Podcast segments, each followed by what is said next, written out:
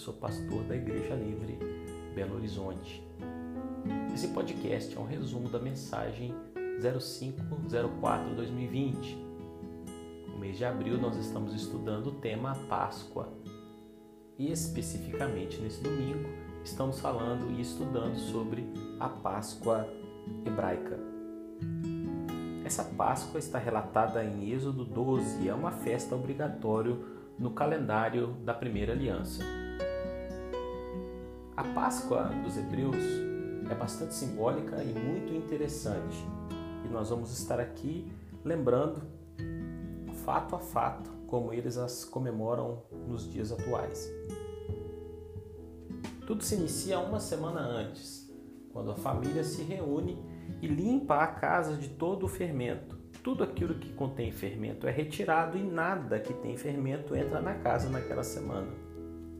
Isso serve para os lembrar que Israel saiu às pressas e seu pão não teve tempo de fermentar. E por 40 anos eles comeram pão sem fermento. Fazendo um paralelo com nossos dias, nós estamos reunidos em famílias deveríamos aproveitar esse tempo para verificar qual o fermento que leva da massa de nossa vida. Esses dias devem servir para que meditemos em, sobre qual princípio temos vivido como unidade familiar.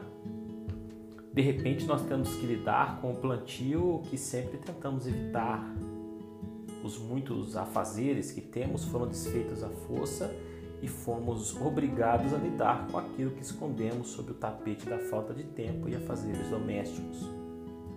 Os filhos mal educados, o casamento que já estava por um fio, a vida financeira que vem capengando, tudo isso agora veio à tona e é hora então de lidarmos com todos esses problemas que por tanto tempo fomos empurrando e deixando para resolver depois.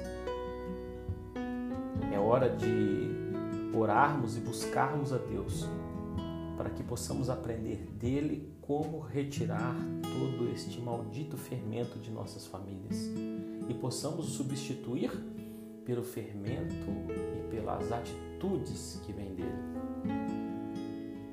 A cerimônia.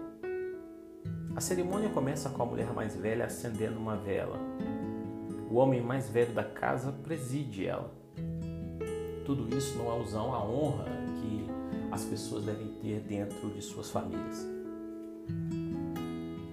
Como tudo é simbólico e os hebreus têm muito interesse na educação das crianças, começa com a criança mais jovem se aproximando do patriarca e perguntando: Por que essa noite é diferente das, das demais? Ele responde: Porque nessa noite, criança, o anjo da morte passou sobre nós mas o sangue do Cordeiro nos protegeu. Para nós cristãos, essa alusão é tão clara e tão evidente que não é necessário sequer muita explicação. Cerimônia continua. Copos de vinho são servidos a todos e é feito a relembrança da bênção do vinho. Êxodo 6, de 6 a 8, é lido. O vinho aqui é uma alusão às promessas de Deus. Depois, bandejas de prata são utilizadas para lembrar da prata que os egípcios lhes deram fuga, na fuga. Também é pego copos com água salgada e ervas amargas. Mais uma promessa que deve ser lembrada. Mesmo um povo em fuga foi cuidado pelo Deus eterno e a riqueza daqueles que antes os perseguiam e os dominavam foi-lhes passada. Deus mais uma vez mostra que tem poder para mudar a história e faz na história a sua vontade plena e perfeita. Confiemos no Deus que tem cuidado de nós. A cerimônia prossegue com a próxima pergunta da criança. Ela faz a seguinte: por que comemos essas ervas amargas mergulhadas em água salgada? O ancião responde para lembrar da amargura da escravidão no Egito, para lembrar das lágrimas derramadas no Egito. Como isso é interessante? Quantas vezes questionamos a Deus por passarmos em momentos de aflição? Quantas vezes nos esquecemos da escravidão que fomos tirados e das lágrimas que derramamos sob escravidão que vivemos antes, sob o domínio do diabo e de seus sistemas malignos? Depois a criança pergunta: por que sempre comemos pão com fermento e hoje comemos pão sem fermento? É respondida a ela porque a fuga do Egito foi com pressa, não daria tempo do pão fermentar. Interessante que Jesus nos ensina que um pouco de fermento leveda toda a massa. E foi de forma clara, uma ordem de Deus que do Egito não se levasse fermento algum. Uma nova vida, uma nova nação deve ser iniciada sem os princípios destrutivos da anterior. Por isso, Deus não permite que o novo recomece de algo condenado. O Egito havia ficado para trás do seu fermento também.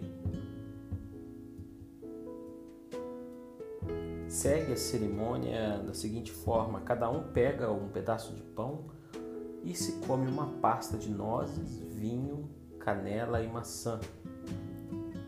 Essa pasta lembra muito o barro, que tem a ideia de que não se esqueçam do que vocês faziam no Egito, mas também já tem um pouco do gosto da terra prometida.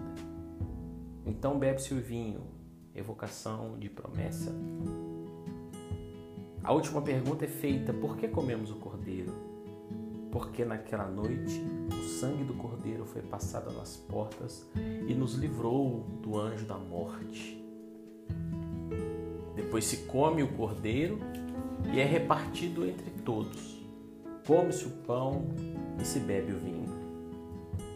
Quanto simbolismo! Quando lemos Hebreus 10, 11, entendemos que tudo isso pode ser um, feito um paralelismo muito interessante. O Cordeiro é aquele que nos salva.